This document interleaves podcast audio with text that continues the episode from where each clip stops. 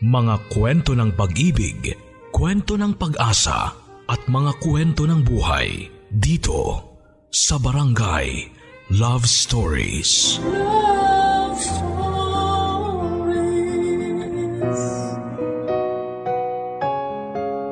Paano kung akiting ka ng boyfriend ng babaeng BFF mo? Ipagtatapat mo ba ito sa kanya lalo pat bakla ka? At ang alam niya ay straight, ang boyfriend niya. Dear Papa Dudut, Binabati ko po kayo at ang lahat ng ating mga kabarangay. Ako po si Roxy, 24 years old. Tubong Masbate. Pero ngayon ay naninirahan sa Bikutan. At nagtatrabaho bilang isang IT assistant sa isang maliit na kumpanya. Single and happy po ako sa ngayon. At medyo tahimik ang aking buhay. Malayong malayo sa mga dinanas ko noong isang taon noong unang salta ko sa Maynila. At ang mapait na karanasan ko nga pong yon ay ang gusto ko po sanang ibahagi ngayon sa inyo. At sa ating mga kabarangay. Isang karanasan na ni Hinagap ay hindi ko akalain na mangyayari sa akin. Isa po akong bakla papadudot. Pero dahil lumaki ako sa probinsya ay nahirapan akong ipakilala ang tunay kong pagkatao sa aking pamilya at sa aming lugar. Bukod sa takot na ma-disappoint ang aking mga konserbatibong magulang, ay natakot din po kasi akong maging tampulan ng mga tukso at gawing katatawanan ng mga tao. Bagay na obserba kong dinaranas na mga out na bading sa lugar namin.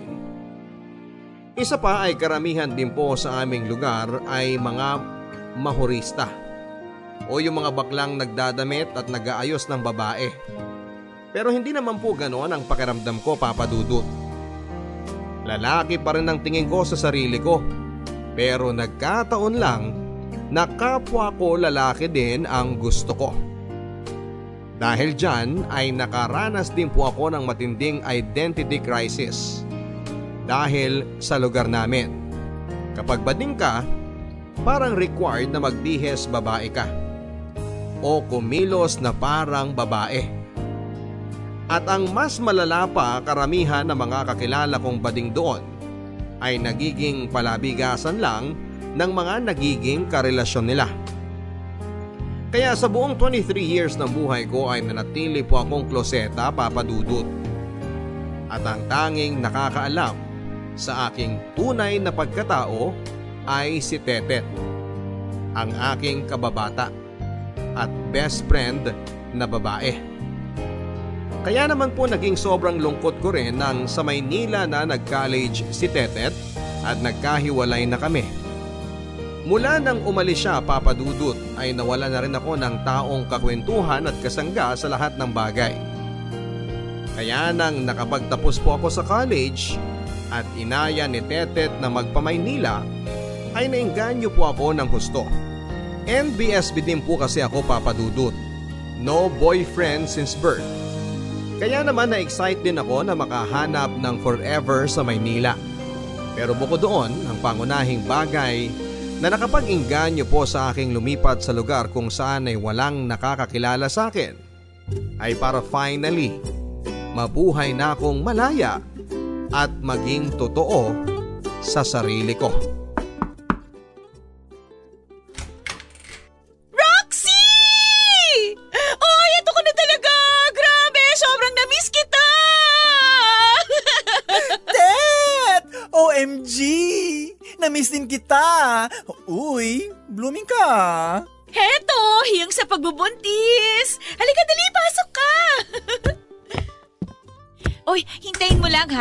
Malapit nang maluto yung binibake ko. Pang merienda natin. Wow, talaga nga naman. Mrs. na Mrs. Mm, Pero teka, Tet, sigurado ka bang okay lang talaga sa asawa mo na dito na muna ako? Oo naman ano. Aba, hindi po pwedeng tumanggi si Lito dahil mas matagal tayong magkaibigan, no? Aww. Pero oo nga, friend. Sobrang whirlwind romance talaga kayo ni Lito, ha? Eh, ganun talaga. Na in love eh. Eh, kumusta naman ang parents mo? Okay na ba kayo sa kanila? well, syempre medyo hindi pa rin. Pero wala rin naman silang magagawa. Nabuntis na ako eh. Tsaka wala rin naman silang marereklamo sa akin. May maayos na akong trabaho, no? Tsaka tuloy-tuloy pa rin naman ang bigay ko sa kanila. Uy, in fair, may love life na, may kumikitang kabuhayan pa. Ikaw na talaga, sis. Kumusta na pala ang pagme-makeup artist mo? Nakakapagtrabaho ka pa ba sa lagay mo? Oo naman. Four months pa lang kaya ako. Oo eh, this weekend nga pala ha, ihahatid ako ni Lito sa Tagaytay. Eh kasi may kasal ako doon. Ay, ang sweet naman. May driver, sweet lover ka na, friend ah. In fairness, meron pa rin palang forever sa mga gimikan ha. Oo nga eh. Uy naku, huwag kang mag-alala. Hahanap din tayo ng forever mo. Tambay ka dun sa shop ni Lito. Daming cute doon, nagpapagawa ng motor. Sus, eh mga babae naman ang hanap ng mga yon. Malay mo ba? Ikaw, judgmental ka ha? Hindi lahat na mahilig sa motor at saka sa kotse, eh straight no? Ay, kung sa bagay, may point ka dyan, sis. Dahil dyan, araw-araw na akong tatambay doon. Oh, di ba?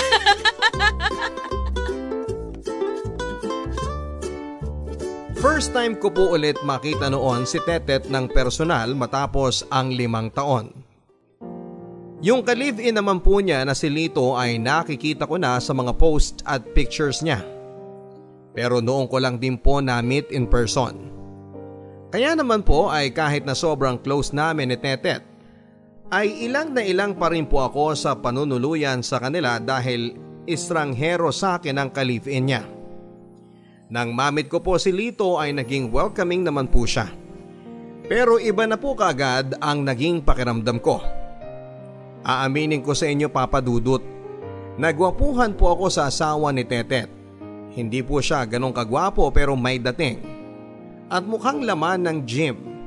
Pero ang attraction ko naman pong yon ay mabilis din na nawala kaagad. Parang naisip ko lang sa sarili ko na mga panahon na yon. In fairness, kaya naman po pala na in love kaagad ang best friend ko ay dahil may dating naman si Koya. Pero at the same time, may iba rin po akong naging pakiramdam sa kanya. Parang iba ang tingin niya sa akin. Pero agad ko rin po itong binaliwala at pinapaalalahanan ng sarili ko na huwag maging feeling. Pansamantala po ako natulog doon sa bakanting kwarto ng inuupahan nilang apartment na katabi rin ang kanilang kwarto. Medyo maliit lang po ang kwarto na dating tambakan lang nila ng mga gamit. Pero inire-reserba para sa magiging anak nila. At dahil medyo manipis po ang kanilang dingding, ay unang gabi ko pa lang ng pagtulog sa bahay nila ay nakarinig na kagad ako ng lampungan nila sa 10 oras ng gabi. Bagay na sobrang awkward papadudot. Pero kinasanayan ko na rin ang tumagal. Pero ilang araw matapos po akong manuluyan kina Tetet ay nagkaroon po ako ng isang awkward na encounter kay Lito. Eh,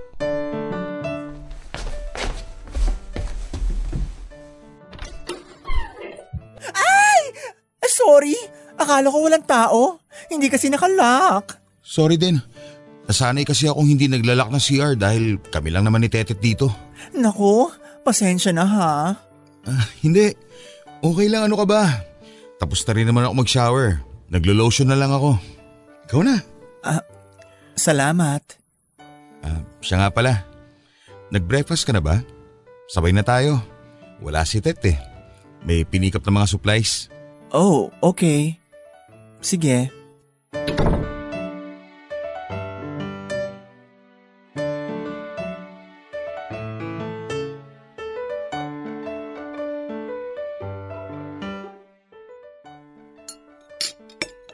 Kamusta pala ang pag-apply ng trabaho? Meron na nag-reply na isa.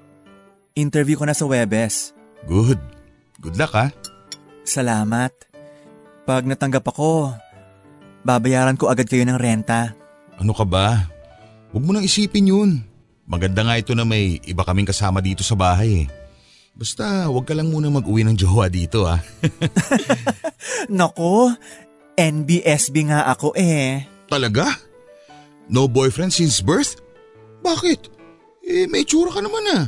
Eh kasi, hindi pa rin ako out sa amin eh. Nako, dito, wala kang poproblemahin. Hindi mo kailangan magtago.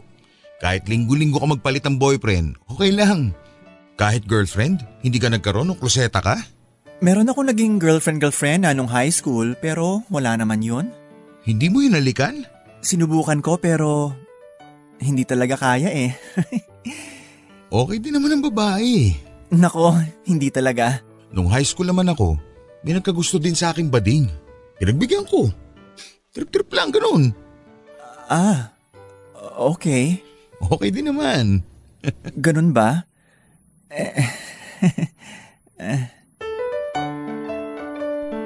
Hindi ko po alam kung ano ang mararamdaman ko ng mga oras na yon papadudot. Hindi ko alam kung nag-out ba sa akin si Lito, nagpaparamdam o pareho. At nasundan pa po ng mga ganong klasing tagpo at usapan sa pagitan namin ni Lito kapag kami lang ang nag-uusap at wala si Tetet.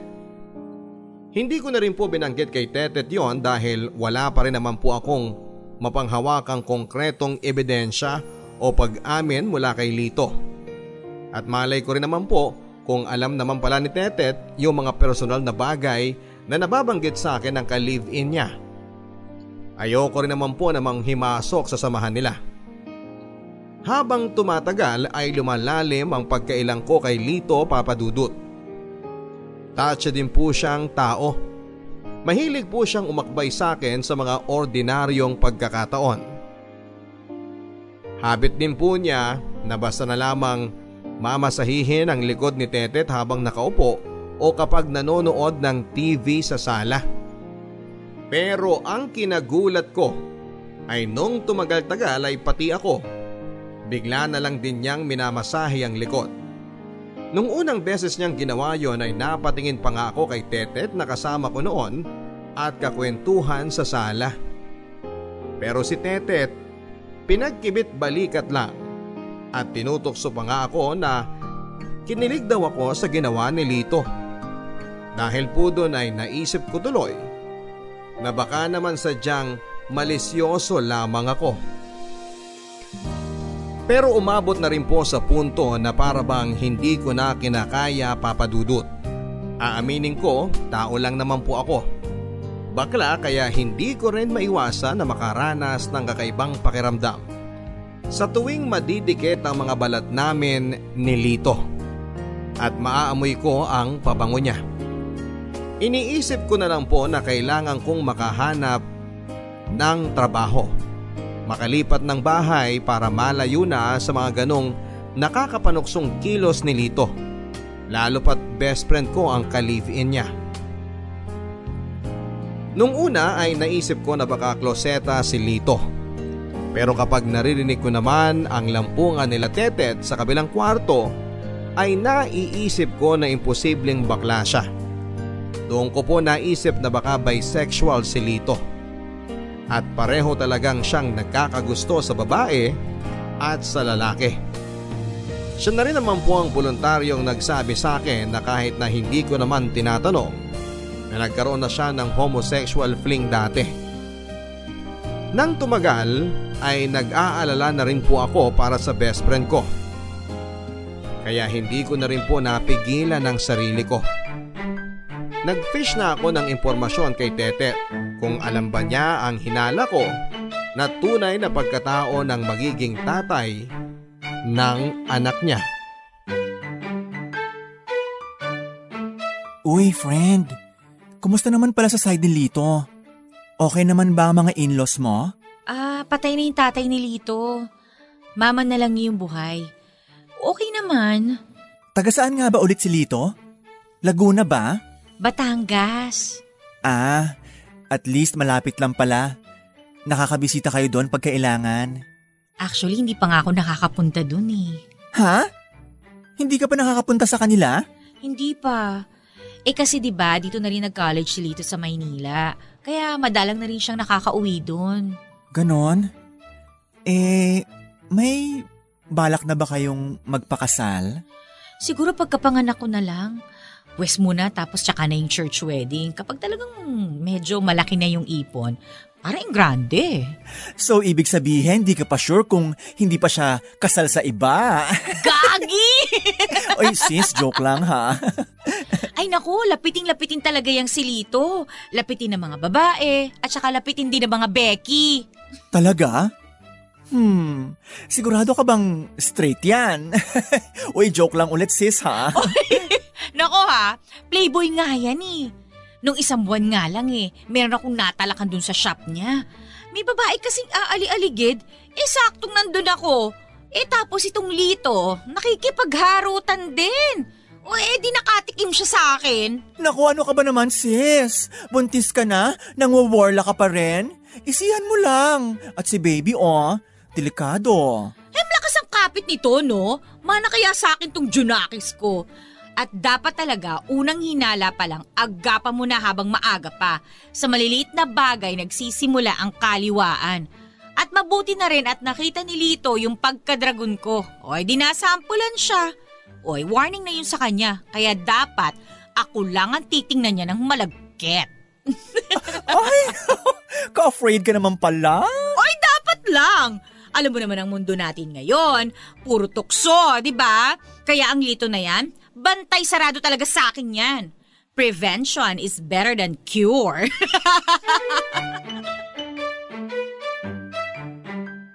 Matapos po ng pagkukwentuhan namin ni Tetet ay doon ko po napatunayan na parang hindi naman po nagdududa itong si Tetet sa orientation ni Lito. Gusto ko pa nga sanang mag-joke na binabanggit sa akin ni Lito na may nakafling itong bading noong high school. Pero hindi ko na po tinuloy sa takot kong mag-away kami ni Tetet. Inisip ko na lang po na matagal na naman po yon at kung wala namang epekto sa kasalukuyang pagsasama nila Lito ay bakit ko pa naman babanggitin yon. Isang gabi po nang bumuhos ang malakas na ulan ay na-stranded si Tetet sa may kubaw dahil wala nang madaanan ang mga sasakyan. Dulot ng matinding pagbaha. Dahil po dito at sa kanyang kondisyon ay nagpa siya si Lito na hindi na ito susunduin at doon na lamang muna magpalipas ng gabi sa isang hotel na malapit. Kaya kami na lang po ni Lito ang nag-dinner sa bahay. At laking gulat ko po nang matapos kaming kumain ay naglabas ng alak itong si Lito. At inaya ako na mag-inuman sa sala.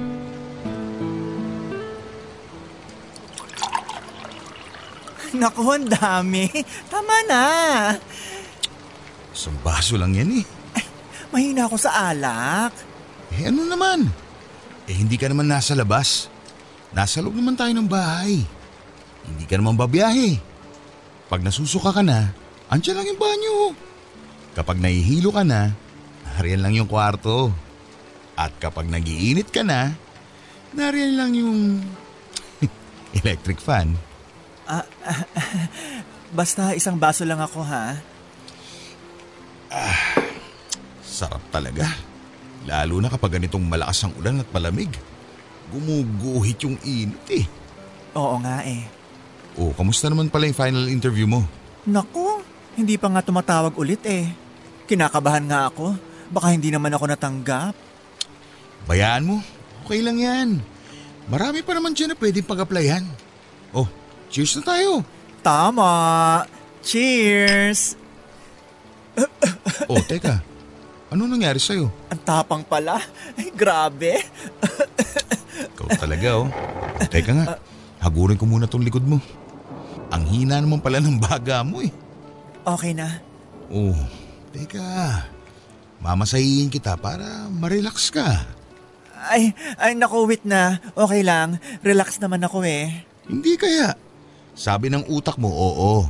Pero sabi nitong likod mo, stressed ka. Ayan oh. Ang dami mong lamig. oh, di ba masarap kapag nahagod yung lamig? O- oo. Thank you. Ah, teka, ano, Lito? Matutulog na pala ako. Parang nahihilo na ako eh. Ha? Eh pambihira ka naman kainuman no. Isang shot ka pa lang ayaw mo na. Ay hindi, ano kasi eh. Ah, maaga pa rin akong gigising bukas. Maaga? Bakit? Anong gagawin mo? Ah, mag apply na ako sa ibang kumpanya kasi mukhang malabo na rin naman ako dun sa isa eh. Ah, sige ha, salamat dito. Uy! Roxy! Bakit? Anong problema?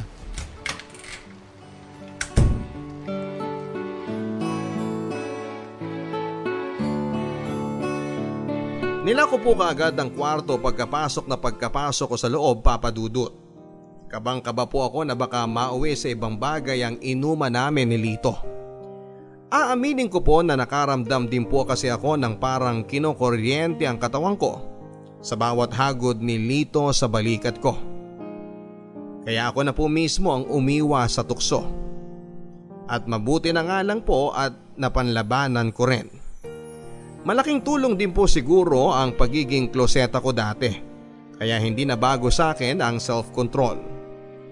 Bukod pa dyan ay magiging asawa na po kasi si Lito ng best friend ko. Kaya doon pa lang ay naging madali na rin sa akin ang tumanggi sa pagkakataon. Pero matapos po ng reaksyon kong yon at noong pinoproseso ko na ang nangyari sa amin bago matulog ay nahiya po ako sa naging reaksyon ko papadudot. At sa tingin ko ay bunga naman po yon ng pagiging no boyfriend since birth ko. Naisip ko po na naging masyadong feeling at assuming lang po ako sa pag-iwas ko kay Lito sa pag-aakalang may gusto ito sa akin. Ano naman nga ba ang pruweba ko na may balak siyang iba ng gabing yon? Eh nakipag-inuman lang naman siya sa akin at minasahe ang likod ko. Pakiramdam ko po tuloy ay parang naging napakamalisyoso ko at nakaramdam po ako ng matinding hiya kay Lito kinabukasan. Pero ilang araw matapos po ng insidenteng nangyari sa amin ni Lito ay kinutuban ako na tama nga ang hinala ko na may balak sa akin si Lito ng gabing yon. Nagbago po kasi ang pakikitungo niya sa akin. Naging cold at hindi ako pinapansin. Maski nga po si Tetet ay medyo napansin na rin. At humirit pa nga nung minsan kami ay magkakasamang kumakain.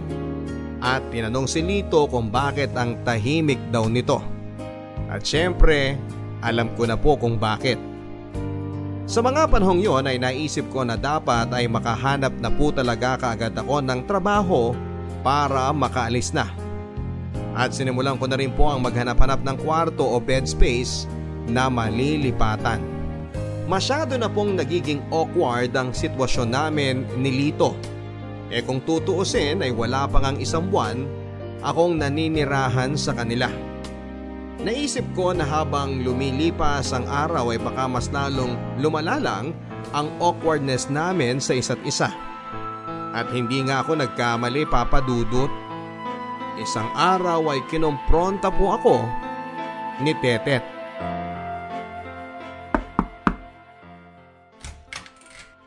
Roxy, pwede ba kitang makausap? Ha? Oo naman, bakit? Nung bagyo, nung hindi ako dito natulog, nag-inuman daw kayo ni Lito ah. Oo, inaya niya ako. Pero isang baso lang ininom ko tapos natulog na ako. Ah, bakit? Ang sabi ni Lito, ikaw daw ang nagaya sa kanya. Ano? Bakit ko naman gagawin yon? Eh alam mo namang hindi ako umiinom. At pagkatapos, nagpamasahe ka pa daw sa kanya. Nagsisinungaling yung kalivin mo. May gusto ka ba kay Lito? Ha? Wala no? Tet, ano ba namang klaseng tanong yan? Mag-best friend tayo. Yun na nga eh. Mag-best friend tayo. Roxy, alam kong matagal ka ng kloseta at marami kang inipon na katidyan sa katawan mo. Pero please lang naman, wag naman si Lito. Dahil unang-una, magiging ama siya nitong anak namin. Pangalawa, hindi ka niya papatulan dahil hindi bakla ang future husband ko. Tet, makinig ka sa akin. Sinungaling si Lito. Siya ang nagiyang uminom. Ako minasahe niya sa likod at nang umiwas ako, siya pa nagpilit na ituloy namin ang inuman namin. So ano? Si Lito pa ang may gusto sa'yo, ganon? Tet, unang dating ko pa lang dito, alam mo kung anong sinabi niyang magiging asawa mo? Na meron daw siyang pinatulang bakla nung high school siya. Bakit niya sasabihin sa akin yon? Sige nga. O eh bakit naman ako maniniwala sa'yo? Tet, dahil ako ang best friend mo. Isang dekada na tayo magkaibigan. Yang, yang lalaki na yan, wala pang isang taon mong kilala. Pero bakla ka eh! At gwapo yung asawa ko. Walang ya. Kaya pala dati tanong ka ng tanong tungkol kay Lito. Eh meron ka palang balak aswangin yung asawa ko. Ano? Excuse me, hindi porket bakla ako, e papatol na lang ako sa kung sino-sinong lalaki. Tet, please. Seryoso ka ba? Sa tingin mo, magagawa ko yan sa'yo? Sa tingin mo, ganyang klaseng tao ako? Ahas? Sa tingin mo, nagsisinungaling ako? Tet, I'm your best friend. Sobrang dami na nating pinagdaanan. Itatapon mo na lang lahat ng yun para sa isang lalaki? Hoy Roxy, ikaw ang bumaliwala sa samahan natin ha. Inakit mo si Lito. Hindi nga yan totoo. Ano ba, Tet? Alam mo, Roxy siguro mas makakabuti para sa ating lahat ha. Kung sa katapusan, lumipat ka na lang ng bahay. Okay. So, ganun-ganun na lang pala yun. Sige. Huwag ka mag-alala. Wala na ako dito sa katapusan. Aba, salamat naman.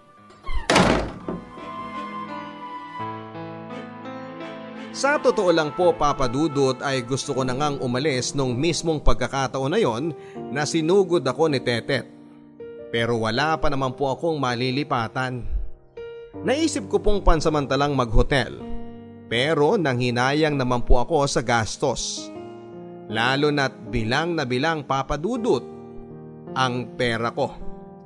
Kaya naman po ay kinain ko na lamang po ang pride ko at nanatili pa rin ako kinateted sa palugit na ibinigay sa akin. Iniiwasan ko na lang po sila at sa karinderya na lang po ako kumakain para hindi ko na rin po iasa ang pagkain ko sa kanila. Pero naging palaisipan din po sa akin ang inasta sa akin ni Tetet nung sinugod niya ako papadudot. Pwede naman po niya akong palayasin nung araw na yon mismo. Pero hindi niya ginawa. At doon ko po na sense na deep inside ay alam na po siguro ni Tetet ang tungkol sa sexualidad ng asawa niya.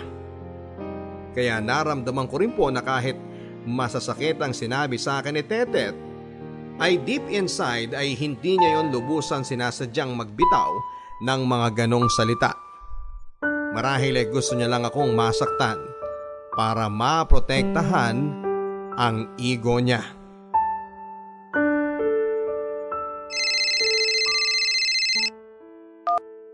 Insan, napatawag ka.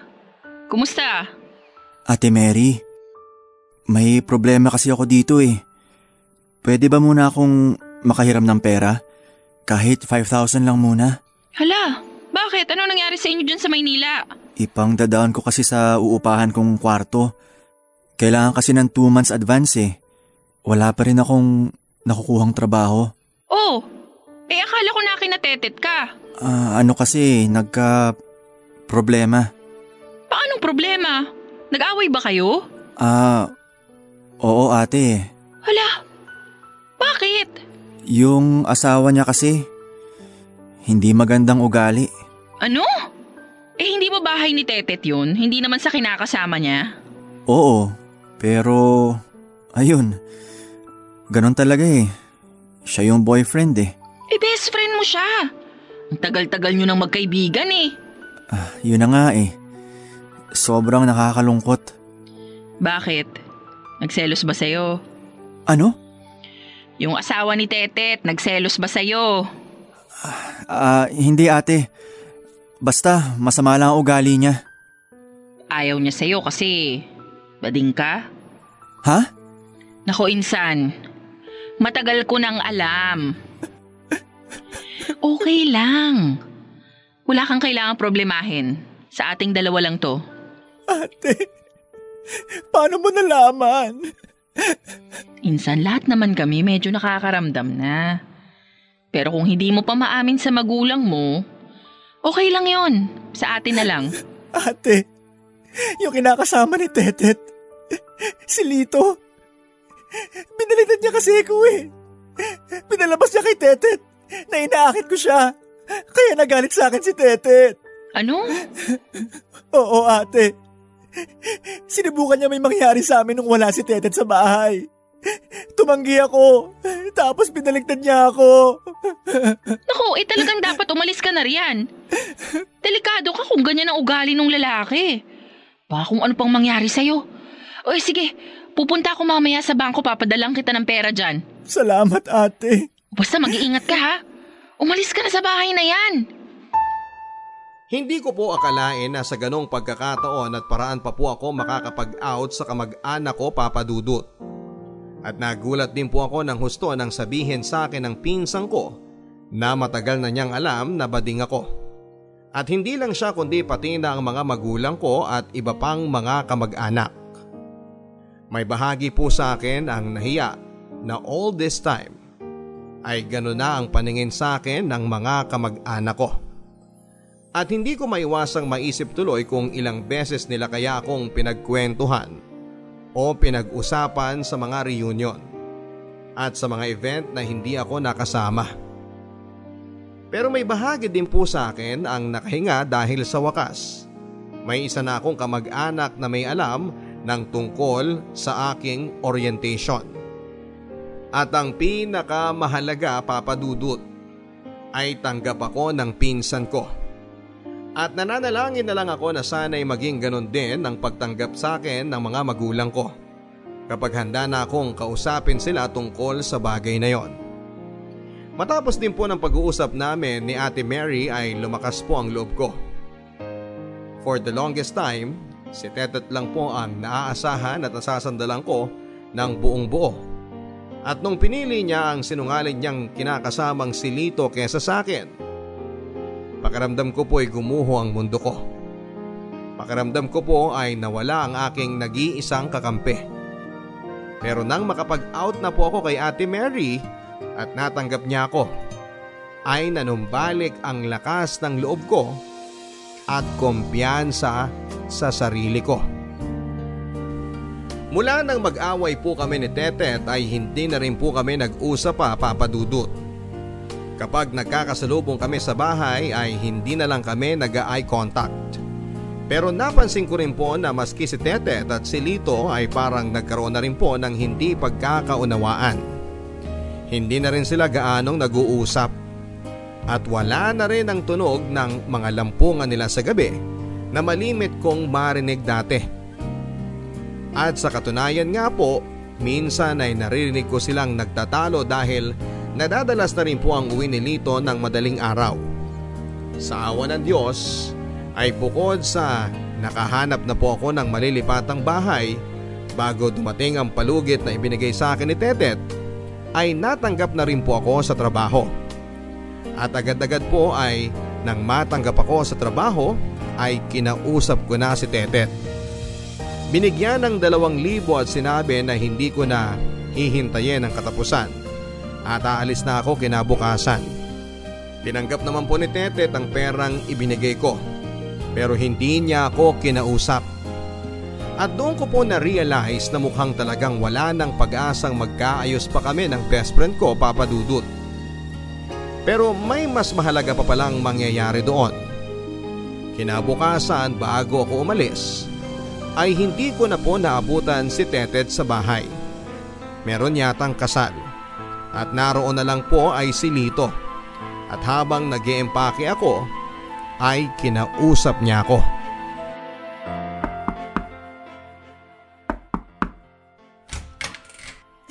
Bakit?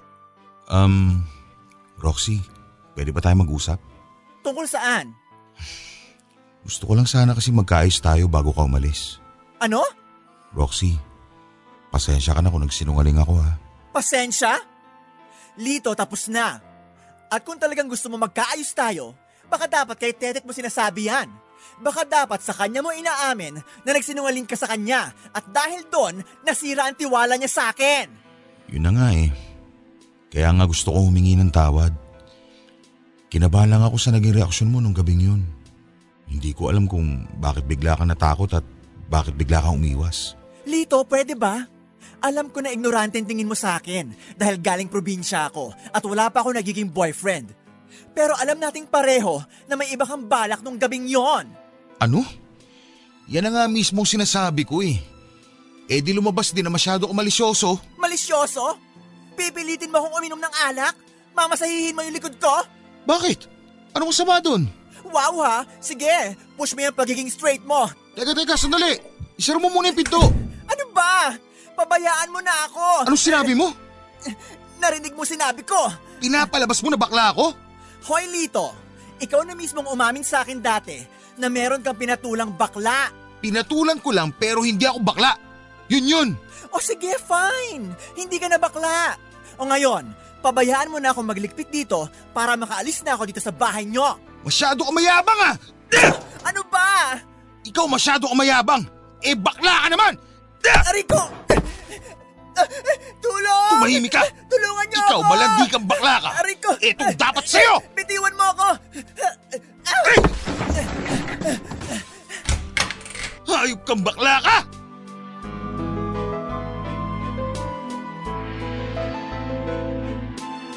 Sinubukan po akong gahasain ni Lito Papadudut. Mabuti na lang po ay hindi ako natakot at may preference of mind pa rin ako. Kaya naman tinadyakan ko siya ng lahat ng aking lakas sa kanyang maselang bahagi. Kumaripas po ako ng takbo at ang tanging gamit na nadala ko lang ay ang wallet ko na nasa bulsa. Tatawagan ko sana ang aking pinsan pero naiwan ko rin po ang cellphone ko sa kwarto. Dumiretso po ako sa convenience store at doon ay namalagi ng ilang oras para mag-isip-isip ng dapat kong gawin. Hindi ko rin memorize ang number ng pinsan ko kaya wala po talaga akong masabihan at mahinga ng tulong. Hanggang sa naisipan ko po na pumunta sa barangay. Pagdating po ng barangay ay bumuhos na po ang luha ko at mga ilang minuto rin nila akong hindi makausap ng matino. Nang mahimasmasan po ako ay tinulungan nila ako na mag-file ng blatter laban kay Lito. Alinsunod sa payo nila ay magpamediko legal din po ako. Nang hinayang man ako ay hindi ko na binalikan pa ang mga gamit ko kina Tetet. Dumiretso na po ako sa lilipatang kong bahay at nakigamit ng computer at kinonta ko na lang ang pinsan ko gamit ang social media. Lumipas po ang ilang araw at medyo nakarecover na rin po ako sa trauma. Pero laking gulat ko po ng unang araw ko sa kumpanya ay may biglang sumugod sa akin sa labas ng building. Si Tetet na buong araw pala akong inabangan.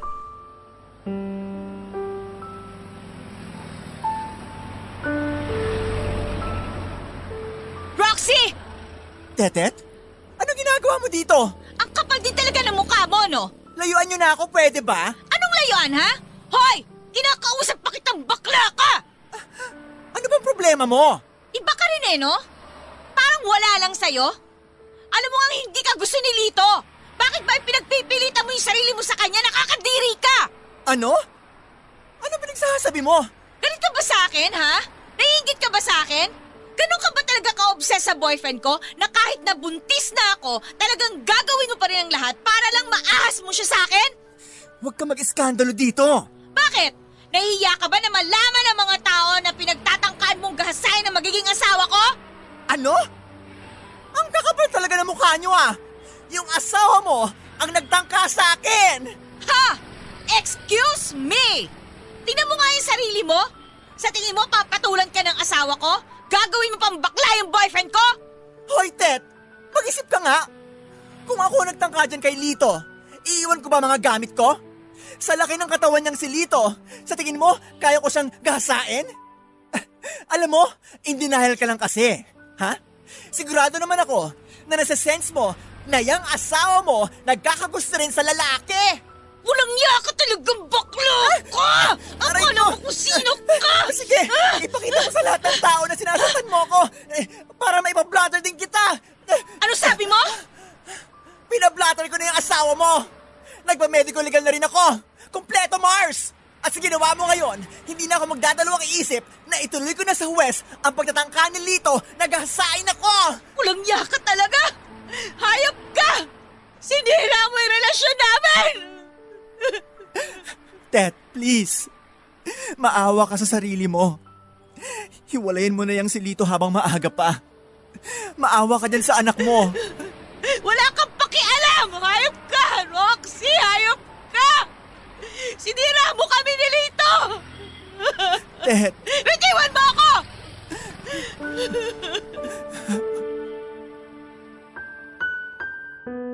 Sa totoo lang po papadudot ay parang kinurot din po ang puso ko nang makita ko ang paghaguluhol ni Tetet sa kalsada. Kahit na ganoon ang nangyari ay hindi ko pa rin po maalis sa sarili ko ang makaramdam ng kalungkutan para sa sinapit ng taong itinuring kong best friend ng isang dekada. Pero kahit pa man gusto ko siyang aluin at makipag-ayos sa kanya, kahit na papaano alam ko rin po na hindi na rin naman magiging patas yon sa akin. Lalo pa talagang na-trauma ako sa ginawa sa akin ng mapapangasawa niya. Hindi ko na rin po tinuloy ang kaso laban kay Lito. Kahit na galit na galit pa ako kay Lito. Pinangibabawan po ako ng awa para kay Tetet at sa ipinagbubuntis niya. Yun na rin po ang naging huling pag-uusap namin ni Tetet. At ang huling nasagap na balita ko po sa kanya. Nung huling umuwi ako sa Masbate ay nanganak na siya at nakipaghiwalay na rin po pala kay Lito. Sa ngayon po ay tahimik na ang buhay ko papadudot. Pero nang dahil sa mga nangyari, pati na ang pag stalk sa akin ni Tetet sa pinagtatrabahuhan ko ay hanggang ngayon may mga pagkakataon pa rin napaparanoid ako. Lalo na at gumagabi na at nasa kalsada pa ako. Naiwan ko ang cellphone ko at ang ilang mga dokumento ko sa bahay ni Natetet noon. Anong malay ko po kung ano ang mga impormasyon na nakuha ni Lito na pwede niyang magamit laban sa akin. Umaasa na lamang po ako na naging sapat na yung malaman niya na pinablatter ko siya. Para alam niya kung anuman ang subukan niyang gawing masama ay pwedeng pwede ko pa rin ituloy ang kaso ko laban sa kanya. Maraming salamat po sa pakikinig, papadudot at sa ating mga kabarangay. Ang inyong forever kapuso, Roxy.